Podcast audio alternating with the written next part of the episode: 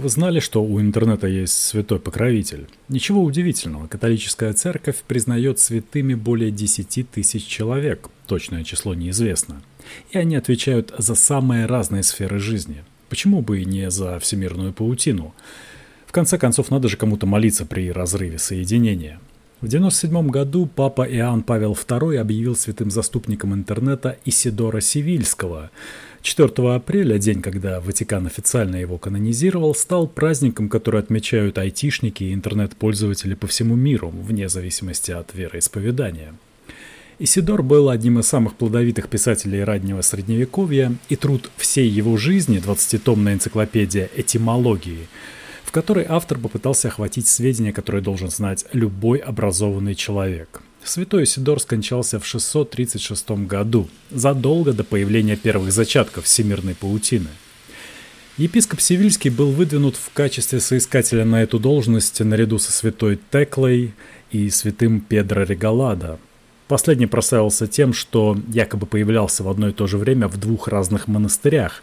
Это напоминает о том, как человек сегодня может появиться в любой точке мира благодаря сети – также стоит отметить, что не все католики считают святого Исидора настоящим святым, ведь он был попросту назначен папой и не проходил традиционный процесс канонизации.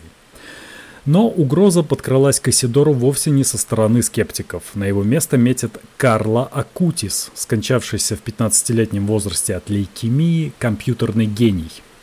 Все серьезно, в октябре тинейджера ждет беатификация, Ватикан признал, что Карла сотворил чудо – сообщает американский канал NBC News. Карл скончался в Милане в 2006 году, но эта мелочь не помешала ему исцелить бразильского мальчика, который в своих молитвах попросил Карла поговорить с Богом. В 2018-м Карла объявили слугой Божьим, а в 2019-м его останки переместили в святилище Санта-Мария-Маджоре, откуда в прямом эфире ведется круглосуточная трансляция – уже в октябре Карло собираются беатифицировать, пандемия задержала этот процесс. Церемония пройдет в итальянском городе Ассизи. Беатификация, финальная ступень перед причислением к лику святых, означает, что церковь признала то, что человек попал на небеса и способен ходатайствовать за тех, кто ему молится. Папа Франциск еще в феврале уполномочил конгрегацию прославления святых издать декрет о беатификации Карла Акутиса – он ссылается на юношу как на пример для молодежи благодаря его здравым отношениям с новыми технологиями. Как только чудо, совершенное Карло, будет одобрено соответствующим ученым советом, его назначат святым заступником интернета. Мать Карла, Антонио Салзан, утверждает, что во многом ее сын был обычным подростком, который любил видеоигры и футбол, но она отмечает также его богатую духовную жизнь. Биограф будущего святого Никола Гори подчеркивает, что Карло открыл для себя великого друга, которым был Иисус. Этим драгоценным сокровищем он хотел делиться со всеми, поэтому и стал апостолом. Каким же образом? Благодаря тому, что было ближе всего его сердцу – информатике. С помощью старого семейного компьютера Карло обучился программированию и создал сайт, каталогизирующий чудеса со всего света. По сути, виртуальную выставку, посвященную евхаристическим чудесам, чтобы рассказать всем о радости настоящей встречи с Иисусом.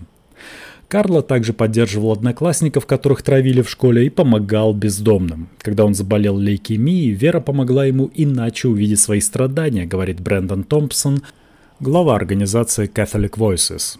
После похорон католики со всего мира создали петицию, призывающую Ватикан канонизировать подростка. Среди более чем 10 тысяч святых, признанных католической церковью, довольно мало детей, и Карло уж точно станет первым миллениалом, причисленным к лику святых. По словам Джея Бридена, президента Catholic Faith Technologies, канонизацию Карла Папой Франциском можно счесть признанием того, что в религии найдется место для технологий – и что веру нужно модифицировать для следующего поколения католиков. Сам Папа Римский уже назвал интернет «даром Божьим» и призвал Ватикан использовать технологии, чтобы охватить всю свою паству в размере миллиарда человек со всего мира – Церковь понимает, что теряет паству, поэтому все более активно уходит в диджитал. Священники предпочитают странички в социальных сетях и мессенджеры традиционным рассылкам бумажных писем. Нововведения не ограничиваются выходом в интернет и виртуальными проповедями. В прошлом году Ватикан объявил о выпуске довольно стильного портативного гаджета – электронных четок, с помощью которых, подключившись к смартфону, можно будет читать молитвы. В церкви произошла технологическая революция. Она уже никогда не будет прежней, говорит Томпсон.